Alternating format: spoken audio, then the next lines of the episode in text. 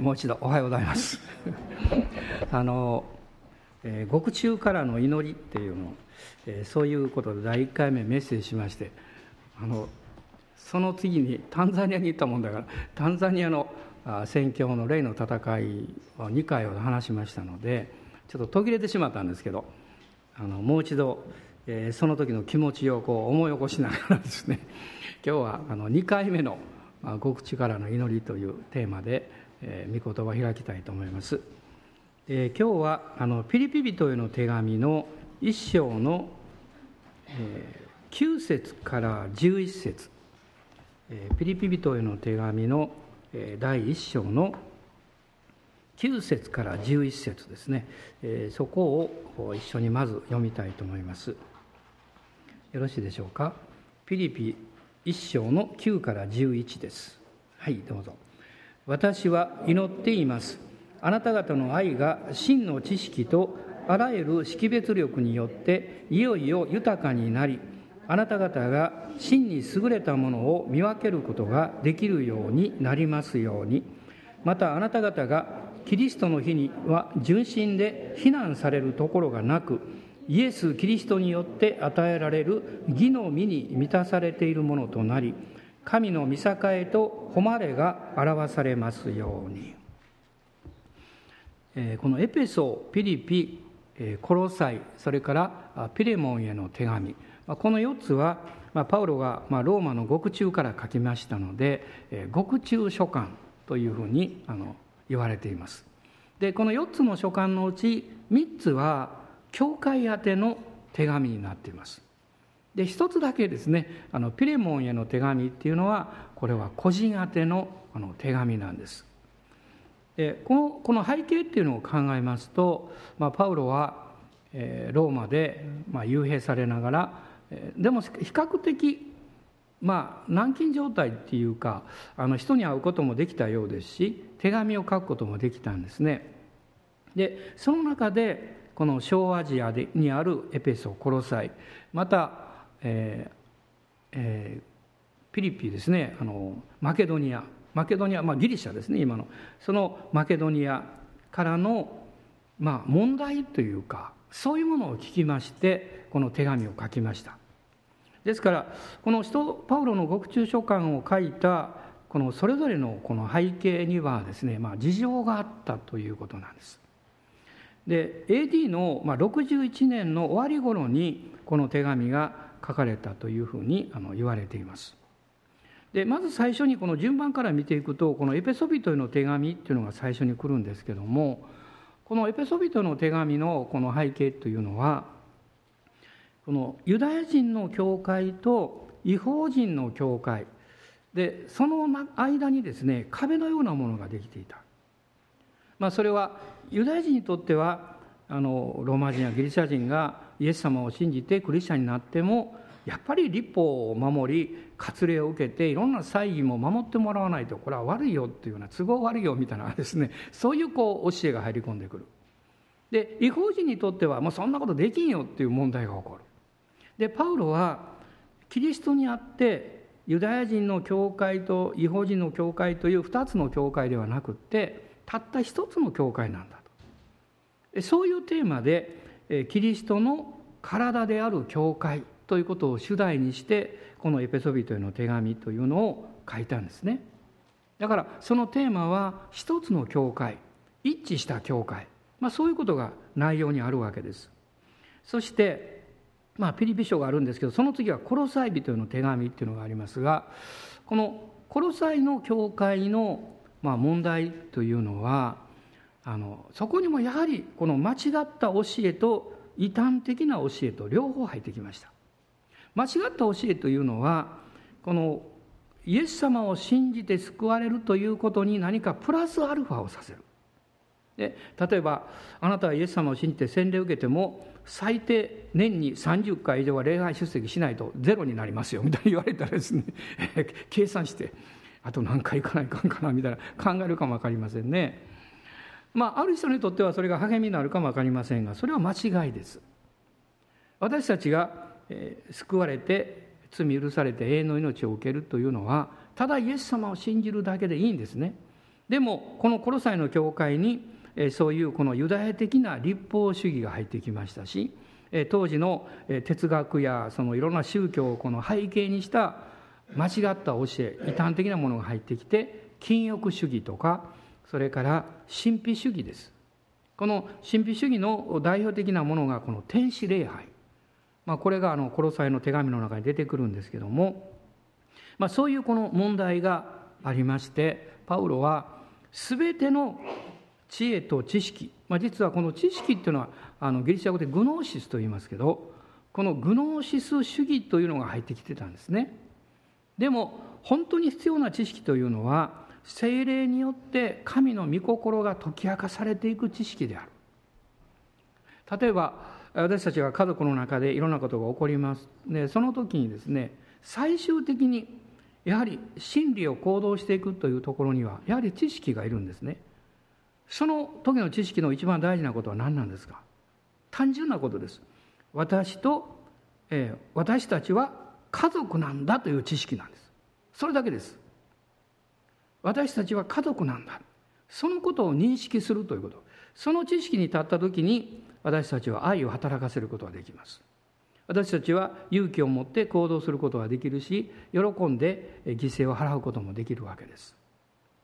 でパウロはこのコロサイの教会に全ての知恵と知識はキリストの中にもう全てあるんだと。それ以外の神秘的なことや禁欲的なことそれいらないんだっていうんですね。でこのコロサイの教会のテーマは教会の頭であるキリスト。あのイエス様は復活なさって天に昇られて神の右に座られた。で今頭であるイエス様が天におられる。体は地上にあるんです。これが教会です。で頭は天にあるんですけど体が地上にある。だから私はイエス様を信じるけど教会は嫌いだっていう人は私あなたの頭は好きだけど体嫌いですっていうのと同じなんですね。だからイエス様を信じるあるいは従うっていうのはキリストの体である教会の中に主の働きがあるということを認めて受け入れていかなきゃいけないわけです。ですからエペソビトの手紙とコロサイ人の手紙というのは一つの一体になってますある意味でね。それからピレモンへの手紙。まあ、ペレモンというのはあこのオネシモというこの奴隷がいたんですね。その奴隷が、まあ、主人のお金かなんか盗んだんでしょう。で逃亡した。ローマまで、まあ、コロサイで小アジアですからね。あ実はあのこのピレモンという人はコロサイの教会のおそらくメンバーだったと思うんです。小アジアにいたんでそこから海を渡ってヨーロッパに逃げていったんです。で、まあ、パウロを彼は最終的に訪ねたようですけどそこでイエス様を信じてクリスチャンになった。でパウロはこのピレモンのことも知ってましてこのあなたのところから逃亡した奴隷オネシモは今イエス様を信じて主にある兄弟になりました。そしてまさにオネシモになりました。オネシモっていう名前の意味はね役に立つものって意味なんです。えー、皆さんおねしもでしょうか？お隣の人に聞いてみてください。あなた私おねしもだと思うって言って。あの大体そうだよって言ってくれます。よくわからんとか言うかもわかんないけどね。でそれでパウロはですね奴隷なんだけども主にある兄弟としてあの受け入れてほしいと。でこのオネシモがあごめんなさい。ピレモンあこれややこしいね。オネシモがピレモンにおった夫妻は全部私が代わりに追いますと。こういうふうに言ってるんですね。あの、まあ、次回はこのピレモンへの手紙からあの一緒に学びたいと思ってるんですけどあのこういう内容がねこのピレモンへの手紙に出てくるんです。そしてこのピリピの教会への手紙。でピリピというのはあの小アジアから、まあ、トルコですね。このエーゲ海を渡って、えー、今のギリシャの地に入っていきますがその当時ですねあの北の方このピリピのある地域はこのマケドニアと言ってました。でその下の地域をアカヤと言ったんです。でこのアカヤという地域には、まあ、コリントの教会とか、えー、そういうのがあごめんなさいアカヤは違うね。テサロニケか。ね、テサロニケの教会とかありましたね。コリントもそうですね。赤やですね。そしてその下がギリシャって言ったんです、まあ、そこにアテネとかね、えー、そういうのが昔からあるわけです。で今はまあそういうのそういう区切りはないですけどあのこのマケドニアの、えー、に最初に生まれた、まあ、パウロの伝道によって生まれた教会がこのピリピの教会です。で私は興味深いなと思ったのはですねあの当時はローマ帝国の時代ですでもローマ帝国の前はギリシャ帝国ですで皆さんご存知のこのアレキサンドロス大王という方がね、まあ、19歳で即位してそしてまあ11、2年の間ですかの間に東方遠征をして大帝国を築いたわけです。インドの方までずっといたんですからね。で彼には野望があったんですね。それはただ他の国を征服するだけではなくってギリシャが持っている英知いわゆるギリシャの知性ですね。文化。これは世界で最高であると。だからその文化を普及させるんだというそういう目的を持ってたんです。いわゆるそこからこのヘレニズム主義というのが生まれてきますね。ヘレニズム。で私は初めねギリシャとヘレニズムとなんでこう言い方が違うのかなと思ってよく分からなかった調べたらすぐ分かるんですけどね。面倒くさいから調べなかっただけのことですけど。調べたらすぐ分かりますよ。そのギリシャ人の先祖のことをヘレって言うんです。ヘレ。ね。でそこからこの生まれた民族ですからそしてそこから生まれた文化ですね。ヘレニズムです。でギリシャ文化ですね。でそれがこうどんどんどんどんやってきてそしてイスラエルの国にもこれが入ってきたわけですよ。でもイスラエルの国にはヘブル文化っていうのがあるんですよ。ヘブライズム。ややこしいね。ヘブライズム。こっちはヘレニズム。これが対決するわけです、まあ、まさにこの文明の衝突っていうのが起こるわけですね。でも一番問題はこのヘレニズムとやってきたのは単なる文化じゃなくってそこにはさまざまなこの思想それから偶像に関すること。そういうものが一緒に入ってくるわけです、まあ、それに対してやはり誠の神様からしか信じないこのユダヤ人たちが立ち上がってですねそういうものを受け入れちゃいけない。ところがそのローマ帝国になった時代もその文化がずっと残っていてですねその闘争というのが実はローマ帝国の時代にもずっとこうイスラエルで続くわけです。だからそこで、えー、いろんな反乱が起こったりします。まあこれはあのイスラエルの歴史をこう調べるとね、え、そういうのが書かれているんですね。でローマ帝国のこの時代もですねあの帝国はローマ時代なんだけども文明はこのギリシャの文明にかなり影響を受けていた、まあ、かなりというかそれ以上ですよね。一つは言語の問題です。そのギリシャ語がその当時のギリシャ語が分かればローマ帝国内をこう旅行することもできるそれが用いられて当時のローマ帝国内の福音宣教というのが進んでいくわけです。で、まあ、ちょっと私が興味深いと思ったのはですねこのギリシャ文明を世界のその当時のそのヨーロッパの世界ですけどそこにですねこの普及させていったいわゆるアレキサンドロス大王というのはこのマケドニアの出身なんです。お父さんはマケドニアの王様だったんですね。でその息子なんですよ。でそこからギリシャ文明がうわーってこう世界当時の世界に行ったわけですよ。でそこにですね神様は、えー、パウロとシラスそしてテモテやルカ彼らをトロアスで出会わせてそしてそこから小アジアで宣教することを少し禁じられてですねヨーロッパに向かわせたわけです。その一番最初に行ったのがこのギリシャ文明のまさに中核を成していたその、まあ、地というかねマケドニアなんですよ。ここにこのフィリピの教会が生まれたんです。これはこの目に見えないいろんな私の生活の戦いというのはねまさにこれ文化との戦いなんです。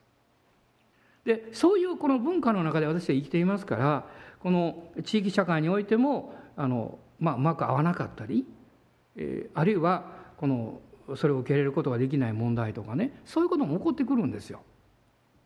まあ、でも福音は文化を超えていきます。超えていきます。決して西洋的な文化をキリスト教文化だというふうに考えちゃいけないんです。確かにキリスト教は西洋文化と一緒にアメリカほとんどアメリカですけど通ってやってきました。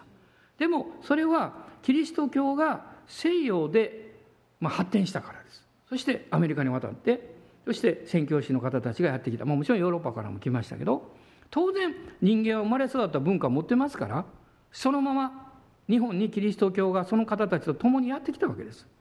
ある意味においてこの明治のこの社会においてはですね、まあ、興味深かった面があって最初はどんどん受け入れたんですねでもそれが、まあ、日本にあるこの神道とかそれからあの日本の宗教ではありませんけど、ね、仏教もそうですね、えー、インドからずっとアジアを取ってやってきたわけで日本の宗教じゃないですよもともと。でもそのこの宗教とこう違うということ相入れないということでいろんなこう戦いが起こってくるわけですね。で、まあ、そういうそのピリピの中でこの生まれた教会だったんですけどもこの教会はあのいくつかの特徴があります。一つはですねパウロのこの伝道活動の際にこの教会だけがパウロに献金をして受け入れてもらえたんです。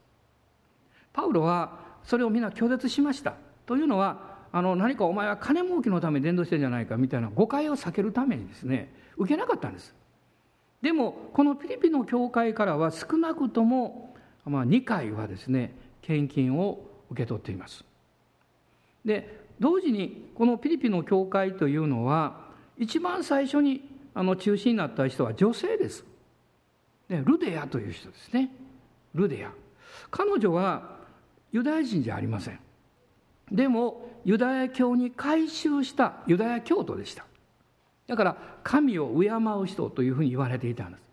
彼女が中,、まあ、中心だったんでしょうおそらくその川辺で祈り会をしていてそこにパウロが行ってイエス様のことを伝えて彼女が救われ彼女の家族がすぐに洗礼を受けますあ当時はすごいですね家族の誰かが救われるとですねもうその家族がすぐにこう洗礼を受けたようですあの私が初めてあのビクター・ジョーン先生のところを訪問してねあのいわゆる家の教会ですね、まあ、あの向こうはあの家の教会たくさんありますねもう10万以上あるんですけどその教会を訪問したりリーダーに会った時にあの質問したんです。でどう質問したかっていうとねあのそのその人たちはもともとその、え、教会でもないでもクリスチャンが地域社会のためにいろんなものを教えたりしている無料で教えるんですけどそういう場所があってそこで救われた人が多いんです。あの経済のお金の問題とか衛生の問題とか子どもたちにはあのアルファベットを教えたりみんなクリスチャンたちが教えるんですね。無料で教えるんですね。でそこでイエス様を信じる人はですからあの婦人の方が結構多いんです最初。でその婦人の方がですねお家に帰ってご主人を導くわけです。で家族がクリスチャンになります。もう23家族クリスチャンになるともう人数多いですから 一つの教会になります。でこういうふうにしてどんどんどんどんこう教会生まれていくんですね。である集まりで、まあ、リーダーたちが、えーと、特に婦人の人がですね、まあ、20人ぐらい集まってました。で質問したんですね。あの皆さんの中では皆さんがイエス様を信じてからご主人が救われるまで大体どのぐらいかかってるんですかって聞きました。驚くべき答えが来て私はびっくりしました。半年で言ったんです。えっ？と思いました。半年。平均ですよ。これはね。平均です。もちろんもっと長くかかる場合もいらっしゃる。いろいろあると思うんですけど半年だって言ったんです。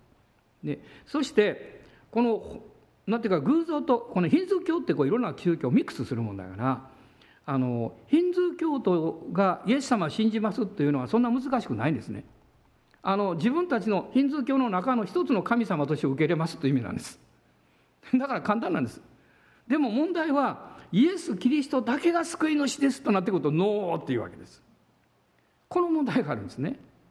ででもそこに来られていた婦人たち、まあ、少なくともですね彼らはイエス様だけが救い主だということをはっきり経験してる人です決してこのミックスしているそういう宗教の人じゃないんですねで私は非常にそのことにあの感銘を受けましたそして改めて思いました。女性は強いと思いました。ででご主人たちがこう救われてきますね。で家族が救われてくるわけです。でピリピの教会っていうのもそういうふうにして生まれましたのでこの教会は比較的家族的な教会。しかもですね女性がその教会の中心的な役割を担っていたらしいです。ところが問題が起こったんです。この中心的な立場にいた2人の女性が仲違いをし始めた。どういう理由かわからないんですけど、まあ、派閥のようなものが生まれてしまった。まあ、こんなに純粋な教会であるにもかかわらず問題というのが起こったんですね。ですからパウロはこのピリピの教会に手紙を書いたわけです。皆さん実はいろんな問題が起こるということはですねそこに恵みがあるということなんですね。あの何か良いものがある。だから問題が起こります。ねあの、えー、昨日でしたかねそんな話いつ話したかもう最近忘れられてしまうんですけどね。例えば、えー、偽物が一番反対する相手は本物なんです。あの偽物は偽物に対してあまり反対しないんです。仲間ですから。ところがですね本物がやってくると反発するんです。反対するんですね。で同じようにですねその教会の中に神様の恵みがこうずっとやってきますとクリスチャンがその恵みを受け始めるとですね必ず敵がやってきてクリスチャンが神様からの祝福や恵みをできるだけ受けないようにさせるんです。受けないようにね。初めはこの迫害とか反対をするんですけどもそれがだんだん役に立たなくなってくると栄養を受けられないようにしてきます。恵みを受けられないようにしてきます。そういうふうにしてこのいろんな問題がま起こってくるんですけどもパウロはですねこのフィリピンの教会に対してこの手紙を書いてる中でその単なる問題解決を示唆してるわけではなくってあなた方の教会は本当に祝福された恵まれた教会ですよと言ってます。問題があるにもかかわらず。しかもですねその問題が起こってくることによって神様があなた方の教会に与えられた使命が、えー、何というか方向こう、えー、邪魔されないようにあるいはそのその使命を見失わないようにということを進めています。ピリピンの教会の、えー、特徴は何だったんでしょう？宣教の教会だったということです。宣教の教会です。ですからパウロが開拓伝道をしてこの手紙を書いたこの間にもうすでに10年は経ってるんです。その間ですねピリピの教会はずっと迫害が続いてたんです。なぜ迫害が続いたんですか？妥協しなかったからです。宣教したからです。このピリピ人の手紙の一章の30節を見ていただきますか？30節です。ご一緒にどうぞ。あなた方は私について先に見たことまた私について今聞いているのと同じ戦いを経験しているのです。ね、私について先に見たことというのはこの教会が生まれる時にパウロはねあの牢屋に入れられたでしょ？迫害がありましたね。そして今もあなた方は迫害を受けているし私もそのことのゆえにローマに囚人として捕らえられている。でも彼は驚くべきことを言ってますね。この29節ですけどそれはキリストのために苦しむというのは賜物なんだと言ってるんです。例えば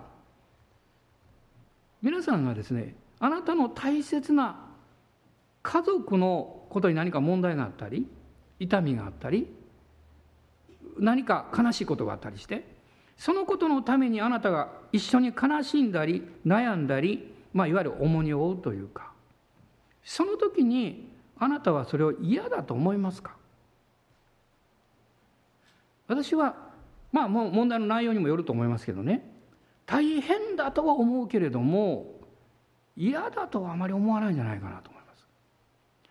あのもちろんそういう問題なんかない方がいいんですけどでも大変なんだけど決して嫌ではない。つまり愛してるということです。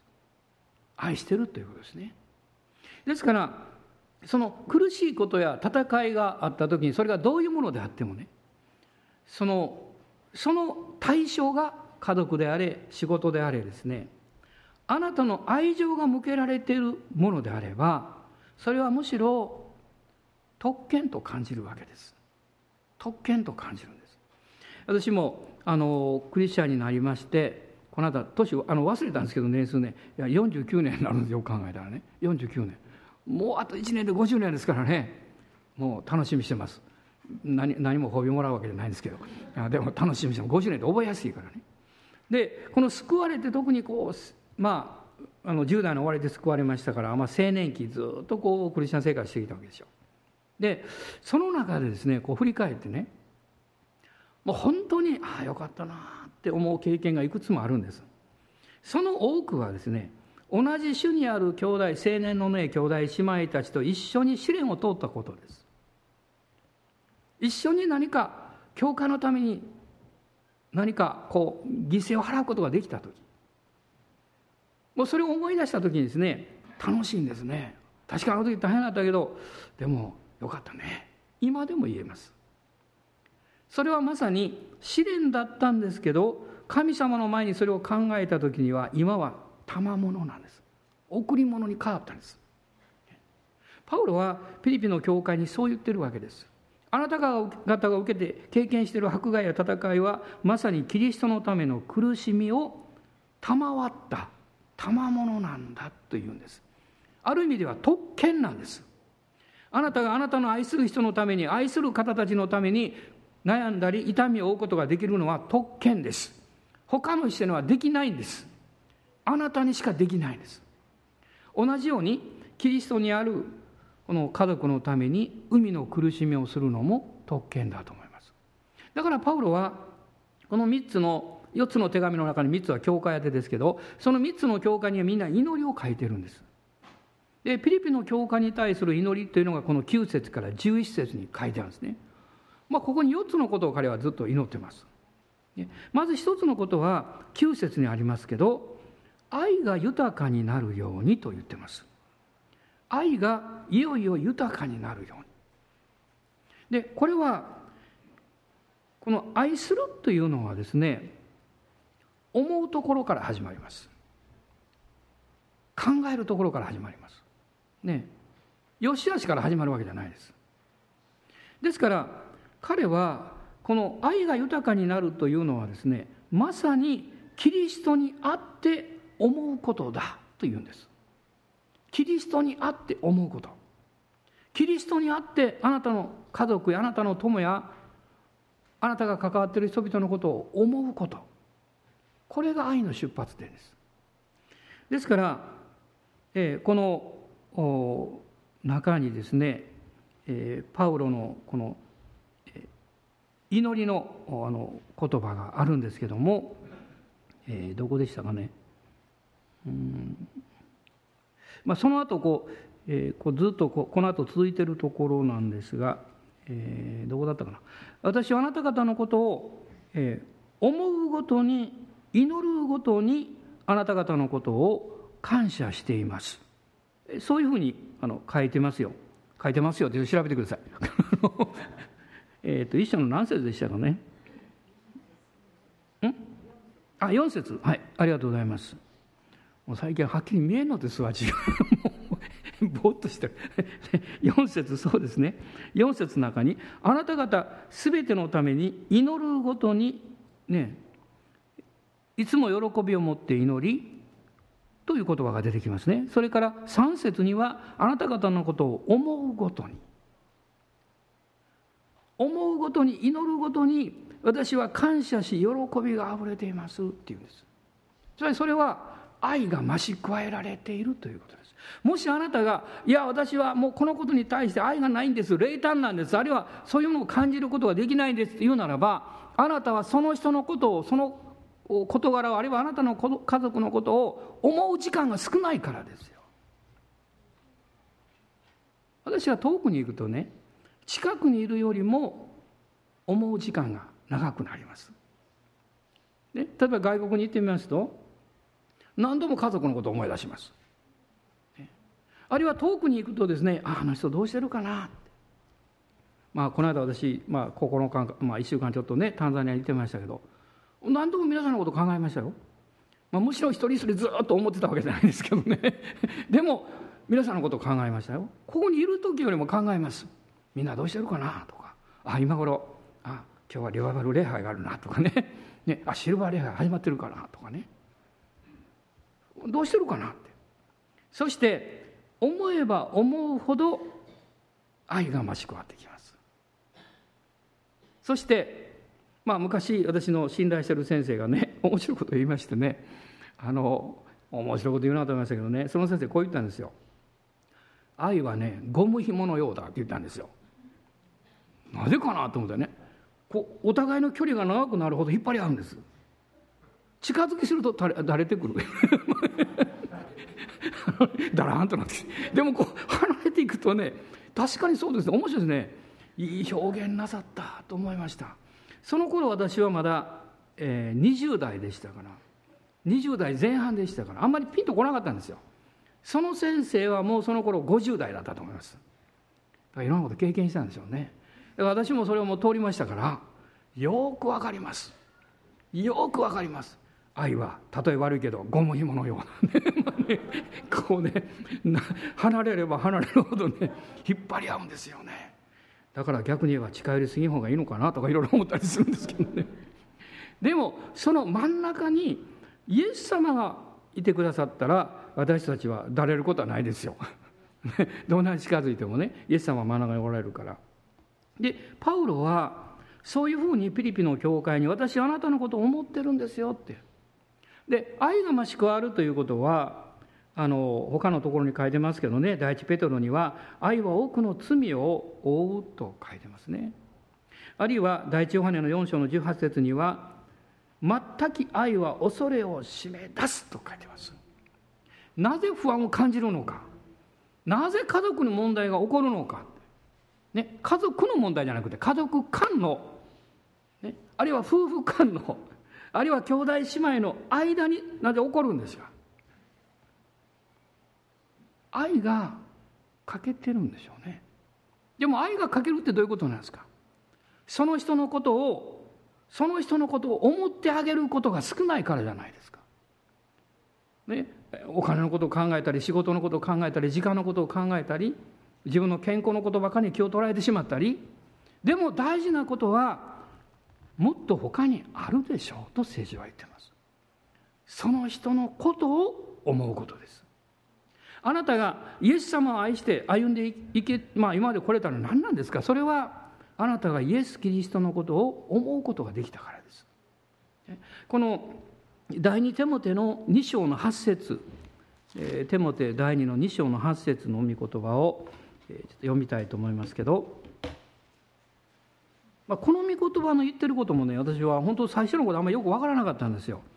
今非常によく分かるんです。えー、2章の8節一緒に読んでください。はい、私の福音に言う通りダビデの子孫として生まれ死者の中からよみがえったイエス・キリストをいつも思っていなさい。イエス・キリストのことをいつも思っていなさいって単純なんですね。ですから皆さんイエス様を信じてクリスチャンになるっていうのは難しいことじゃないんです。聖書を理解するなんてそんな無理ですよそんなの。私もクリスチャンになって49年になるけどいまだに聖書分かりません。まあもう学べば学ぶほどますます分からなくなってですね。もうもっと知りたいと思うようになります。でも大事なことは聖書そのものを知ることじゃなくて聖書が指し示しているイエス・キリストを知ることなんです。あなたにとってあなたの家族やあなたの大切な人あなたの大切な人が何を考えてるかあるいは何ていうか何をしてるかそんなことを知ることじゃないでしょう。その人の大切さを思うことじゃないですか。その人の、ね、大切さについて考えることでしょう。その時にあなたの内側にある愛情が増し加えられてきます。愛情が増し加えられてくるとねその人の少々の欠点とか失敗したことなんかすぐにねどうでもよくなります。愛が冷えると私たちは人を責め始めるんです。小さなことにこだわってあれだこれだって言い出すんです。でも愛が増し加えられたら「まあ、いいよそんなものいいよ大丈夫よ」って言います。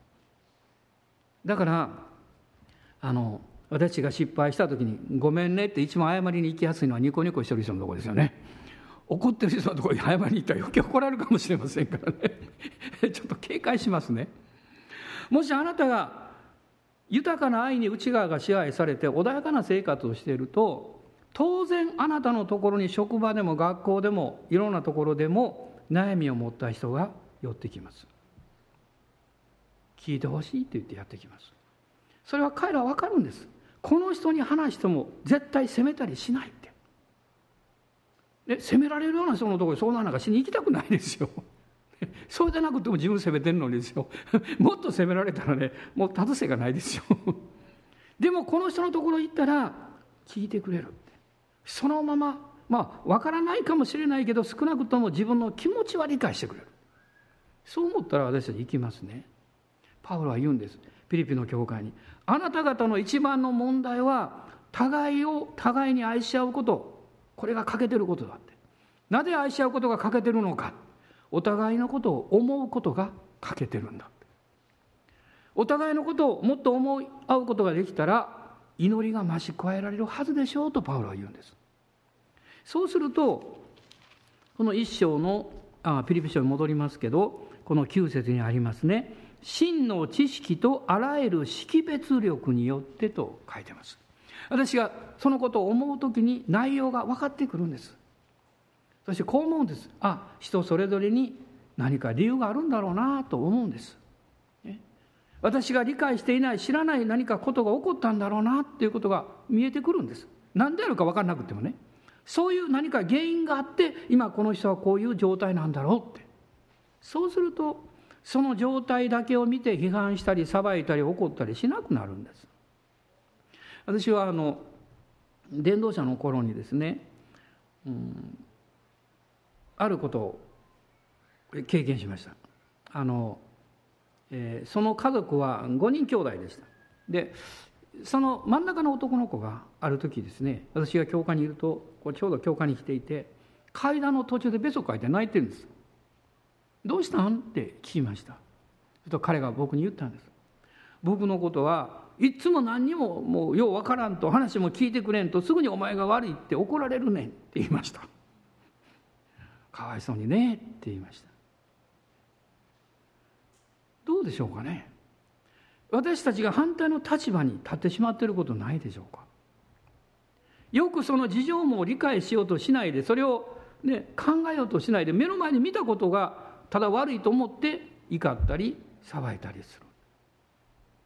こういう問題っていうのがもう人間生活どこでも起こるんですけどね。もし私たちが深くその人のことを思うことができれば愛が増し加わってそして知識そのいわゆる内容を理解するようになってくる。パウロはこの祈りが必要なんだと言うんですね。そして、まあ、2つ目はこの10節にあるんですけど、えー、優れたものを見分けることができるように。これはどういうことを指してるんでしょう？それはどんな時にも主を見上げなさいということです。どんな時にも問題をまず見ないで主を見上げなさい。あの成功する人とか豊かになる人っていうのはいつもね見分けて優れたものを選ぶ能力を持ってるんです。あの自分にとって得になるものを選ぶんじゃないです。これは低いレベルです。得になるものを選ぶんじゃなくって優れたものを選ぶんです。優れたものを選ぶということはその人の人格を立て上げるんです。あるいは相手の徳を立て上げることができるんです。でそういうものを見ようとするとね横だけで見ているとこの社会の価値観で自分にとっていいものをすぐ人は選んでしまうんです。でも主を見上げると普通のこの価値観とは違うものが見えてくるんです。一番大事なことはでみんなが喜ぶことでもなくってあるいは自分にとって一番得をすることでもなくって神様の前に一番喜ばれることそれは私の心の良心にも自分の素直な気持ちにも一番感謝できるなということが分かります。そこに名が入ってきたり競争心が入ってきたりあの人よりもこうならなきゃいけないとかそんな気持ちが入ってくるからそれが見えなくなる。ん私たちが死を見上げた時に目が開かれます。心の目が開かれます。そして養われていきます。つまり養われるというのは何が神からの恵み霊的祝福であるかということを見分けていく力が養われていきます。今日あなたはあなたの前に置かれている問題があるでしょう。課題があるでしょう。あなたはその中で何を見ていますか？問題だけを見てるんでしょうか？あるいはその問題の真ん中においでくださってる主を見ていますか？そのことを用いてあなたの人生だけではなくあなたの家族や教会にとっての最高の益を導こうとしておられるお方を見上げていますか？パウロはそのことを言ってるんです。真に優れたものを見分けることができるように。つまり主を見上げなさいよって言ってるんです。そしてこの11節に3つ目のことと4つ目のことが出てきます。3つ目のことは義の身に満たされているものとなりと書いてますけど別の言い方をすると御霊に導かれて生きるんですよと言ってます。精霊に導かれて生きる。それは御言葉を考えること。そして神様の前にそれを置いて主によって判断してもらうこと。そのことをしなさいよと言ってます。そしてもう一つのことは11節の最後ですけど神の見境と誉れが表されますように。つまり私たちの人生の上に御国が実現しますように。さっきも賛美ありましたね。天で礼拝がされてるようにという歌詞ありますね。あそこよかったですね。ねそれがこの地上に、ね、来るように。天ですごい礼拝。で、まあ、地上に来るとだんだん悪くなって ここに来た時は最悪やって。そうじゃないでしょう。天にある素晴らしい礼拝とその臨在がこの地上にも来るんですよ。妨げてるのは妨害は敵がありますけど妨げてる本当の妨げは敵じゃないですよ。私たちの自己中心性です。あるいはこの、物質を中心主義的な考え方です。目に見える事柄に心を奪われて右往左往するようなそういう生き方ですよ。だからパウロはあなた方の体を聖なる生きた供え物として神に捧げなさいと言ってるんですよ。神様によってそういうようなところから清めてもらいなさいと言ってるんです。この「ミニ」ということこの言葉をねパウロはえっ、とどこだったかな？あ12節で使ってます。私はここを改めて読みながらもう本当に感銘を受けました。12節読んでください。さて兄弟たち私の身に起こったことがかえって福音を前進させることになったのを知ってもらいたいと思います。パウロが牢屋に入れられたことによって福音が前進したっていうんです。ここで彼はこう言います。私の身に起こったこと。皆さん天の祝福が御国が実現する一番の場所はあなた自身の人生なんですよ。御国を来たらせたまえ。あなたの身に起こったことです。今あなたの人生にあなたの生活に何が起こってるんですか？いや大変なんですよってね。あるでしょうね。でもあなたの身に起こっていることが福音を前進させるとパウロは言うんです。もしあなたがキリストに自分の人生を捧げればですから聖書にはそういう例がたくさん出てくるんです。あの一番有名なマリアさんの祈りがそうでしょ。この身にあなたのお言葉がなりますように。この身にと言いました。またヨハネでの9章の3節を見るとあの生まれつき盲人の方のについてイエス様もおっしゃったですね。神の栄光が神の技がこの人に表されるためですって。この人に。パウロはこのピリピ書の中でこう言いました。一章の21節。最後にみんなで一緒に読みたいと思います。どうぞ。私にとっては生きることはキリスト。死ぬこともまた益です。これ以上言えることないですもん。言えることないです。でもこの言葉の前提になっているのがこの12節ですよ。この身に起こりますように。主がなさっておられるこの身に起こっていることが福音の前進になる。それがよくように良いように見えても悪いように見えても関係ないんだっていうんです。神は今日もあなたの人生を用いていらっしゃいます。用いていらっしゃいます。あなたの人生が主の手に握られることが鍵です。思うこと主を見上げること。御霊に信頼すること。そしてこの身を主に委ねることです。もう暑くなってくるとねちょっとだれてきますよね。それこそ近づきすぎたゴム紐みたいになってしまいますよね。でもイエス様が真ん中にいらっしゃるんだ目覚めるとシャキッとします。ね。そして今日も言うことできます。人生は最高ですって。ね。えアメンって言ってくれました。本当のアーメンです。大人の方に言ってください。人生は最高だって。キリストにあってですよもちろん。アーメン。感謝します。どうぞお立ち上がりください。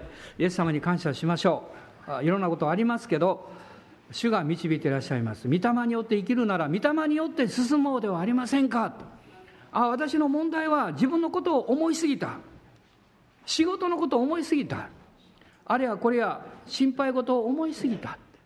でも私は主を思う。そして私の愛する人々を思う。主の教会を思う。その時にあなたの心は御霊によって支配されます。御霊による思いがあなたの心を支配します。アーメン。感謝します。アーメン。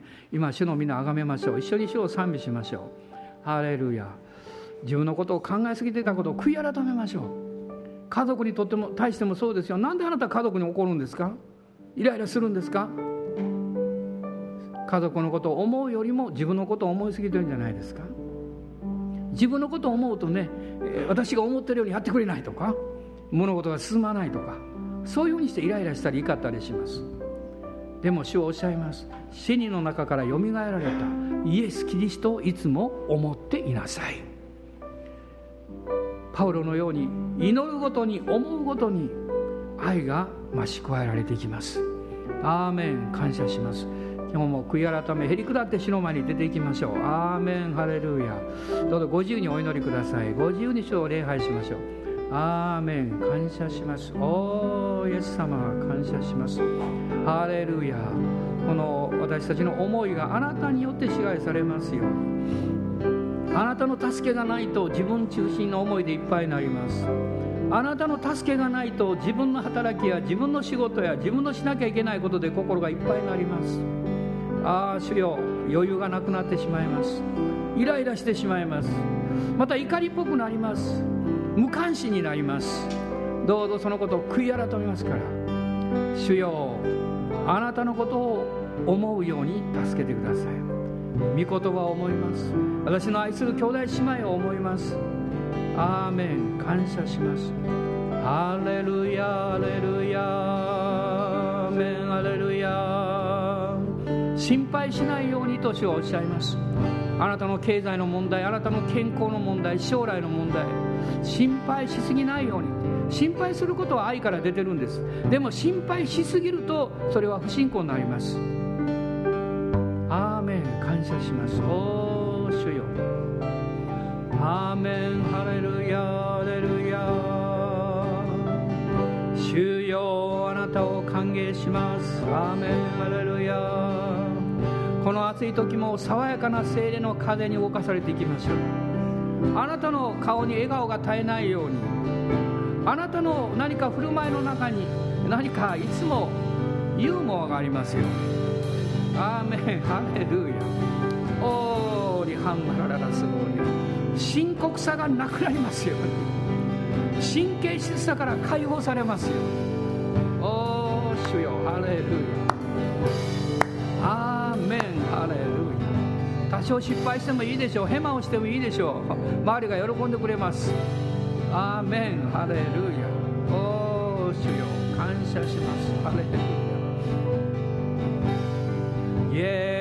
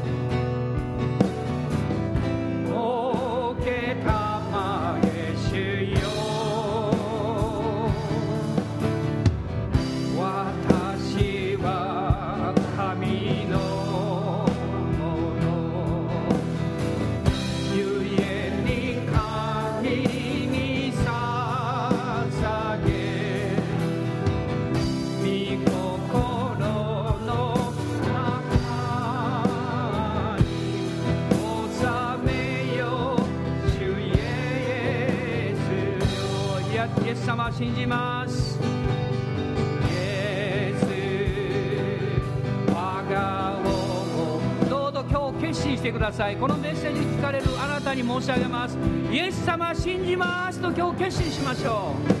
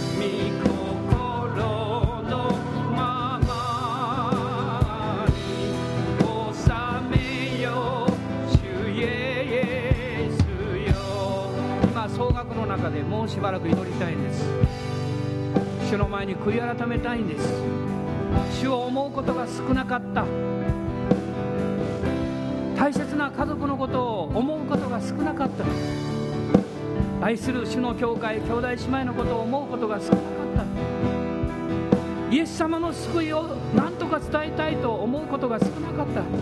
たくさんあります。今日それを一緒に悔い改めましょう。悔い改めましょう。今日は主の愛があなたの人生に帰ってくる日です。主の愛があなたの心を満たす日です。あなたが良き家庭人に良き社会人に変革する日です。主を愛する人に変えられる日です。それは主を思っていますから。私は願います。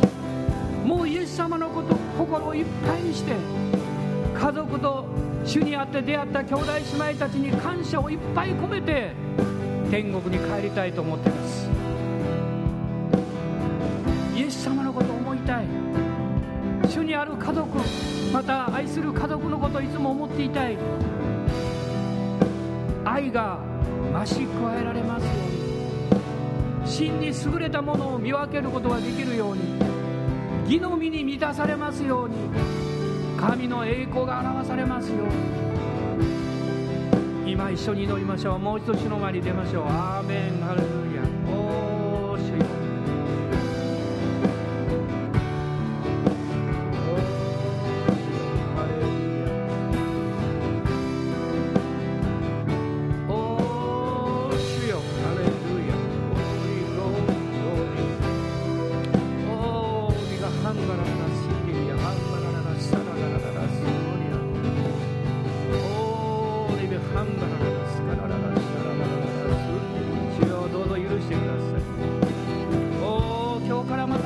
支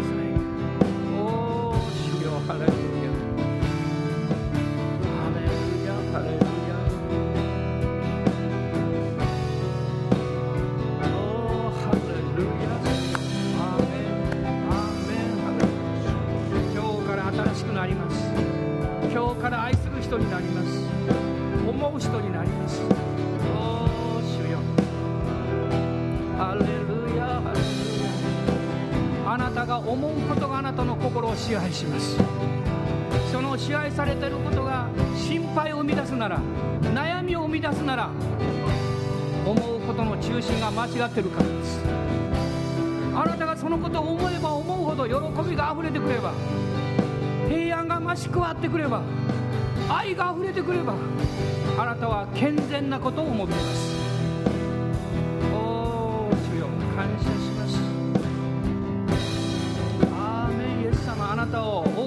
迎えます。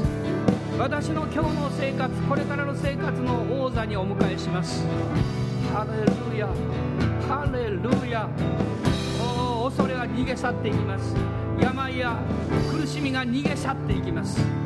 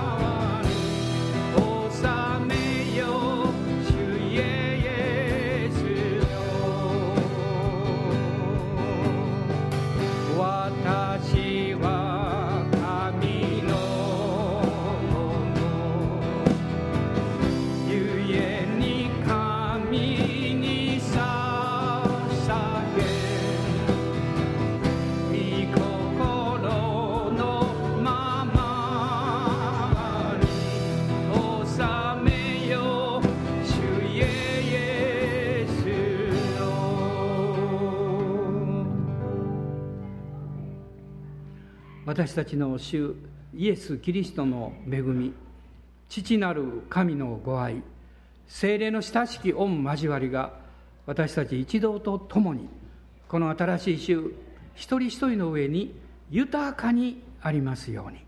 アーメン